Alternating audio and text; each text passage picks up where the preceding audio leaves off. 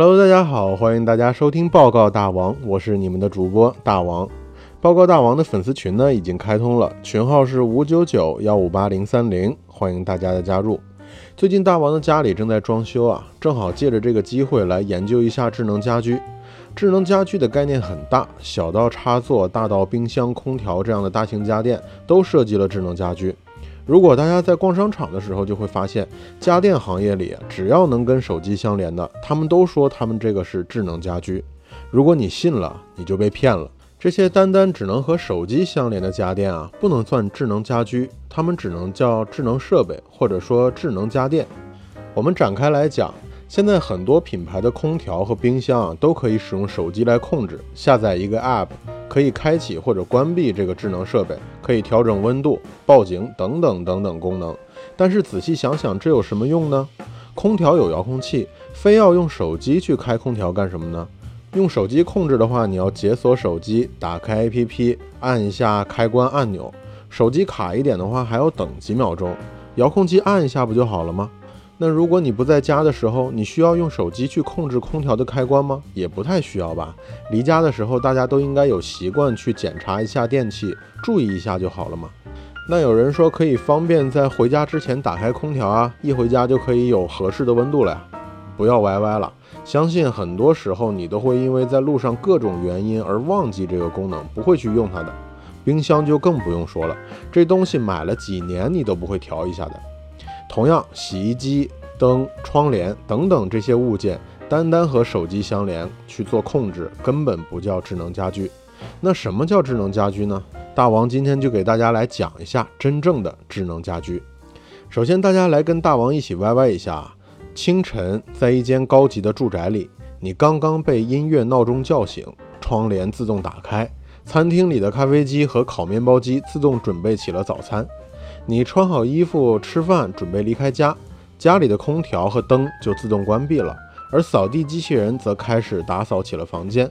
等到晚上你下班回家，到家之前，空调就已经自动打开并调整到合适的温度。当你打开家里的大门，门廊、客厅的灯全部自动打开，窗帘自动关闭。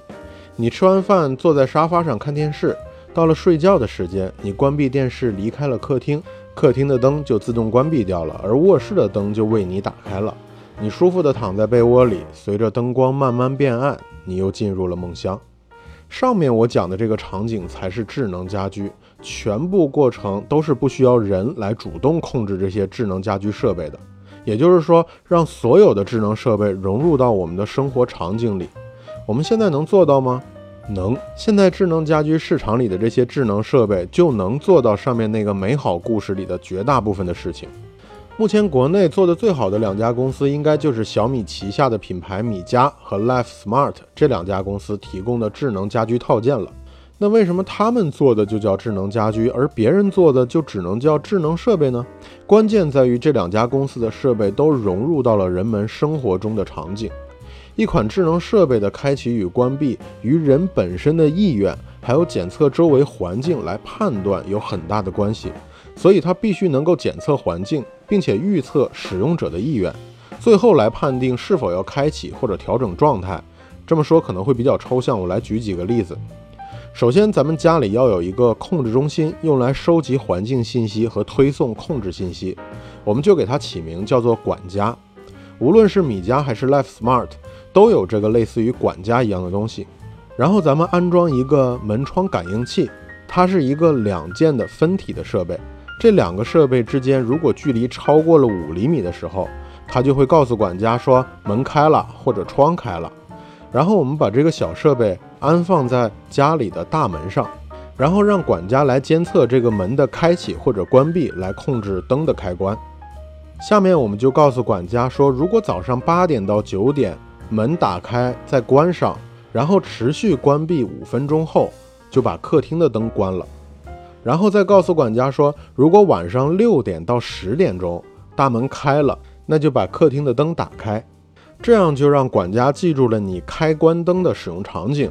这样你在每天离开家或者每天回到家的时候，你的管家就会帮你控制灯的开关了。同样，你也可以用类似的方法控制空调。咱们来安装一个温湿度检测器，来实时的向管家汇报温度和湿度。而你只需要告诉管家，你希望室温控制在二十三到二十六度之间，而湿度在百分之四十到百分之五十之间。如果当前的室温并没有在这个温度区间里的话，则让空调调整温度、风速或者除湿。当然，你也可以设定说这些动作全都是在家里有人的情况下做。如果家里没有人的话，则不执行这些操作。那像米家还推出了电饭锅、热水壶等等这些智能设备。都可以通过日常的使用场景来设定它们的自动化动作，这样才能叫做智能家居，是不是？刚才咱们 YY 的故事听起来好像很不错，但是说到设定就很烦了。的确，目前智能家居只能做到这样了。如果你自动化设计方案设计的好，那就会感到非常便利；但是如果你设计的不好，可能会让这些智能设备抽风。比如说，空调一会儿开一会儿关，灯不知道你现在是要它关还是要它开。这都是需要非常多的设定和调试之后才能有一个完美的配合的。这对于男生来讲，可能设计这些场景会觉得非常好玩，设计完成之后也会有成就感，乐于体验。但是对于很多女生来讲，本身就不善于这些功能的设定，那操作起来就很麻烦了。这样的用户在使用智能家居的时候，门槛就变得很高了，那就更不用说中老年人了，基本上就可以排除在用户之外了。智能家居除了在提供便利性之外，也提供了一定的安全性的保障。如果说有窃贼通过撬锁、翻窗等方式进入到了你家，门窗监控器就会报告给你。如果在警戒时间，它还会发出警报，这样就提供了一定的安全功能。但同样相反，还有一些不安全的因素。有一些媒体就做过这样的一些试验啊，通过近距离的攻击路由器或者智能管家来获取密码。最终拿到智能家居所有设备的控制权，这样就可以控制家里的任何一样智能设备，真的是很危险的。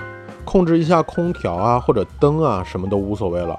但是如果能控制微波炉、烤箱，甚至控制摄像头，那就有点危险了。所以目前智能家居还在不停的提高安全性。如果想要体验智能家居的小伙伴，其实不太推荐在没有必要需求的前提下安装监控摄像头。无论是米家还是 Life Smart，提供智能家居解决方案的价格都不是很高，千百来块就能搞定很多东西，所以买来玩一玩，体验一下还是很不错的。大王认为，智能家居如果已经把所有的使用场景设计的电器都加进来之后，智能家居厂商就需要考虑如何去简化设定自动化场景的操作了，因为需要控制的电器和检测的设备的增多，就会增加设置的复杂程度。如果这个问题得不到解决，就会越来越不好让新手去入门。而人工智能和深度学习就是一个很好的解决方案。什么意思？想象一下，当你把所有的智能设备都安装好后，你并不需要去设定什么，你只需要在 App 上按下一个开始学习的按钮，然后就按照自己的使用习惯，人工的控制家里的所有电器。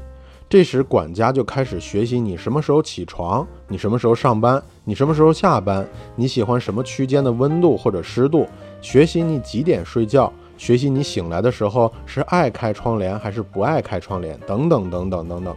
当学习几天之后，你就可以开始让管家接管你家里的智能设备，然后再经过几天的时间的调整和磨合，一个熟悉你的智能家居系统就设定好了。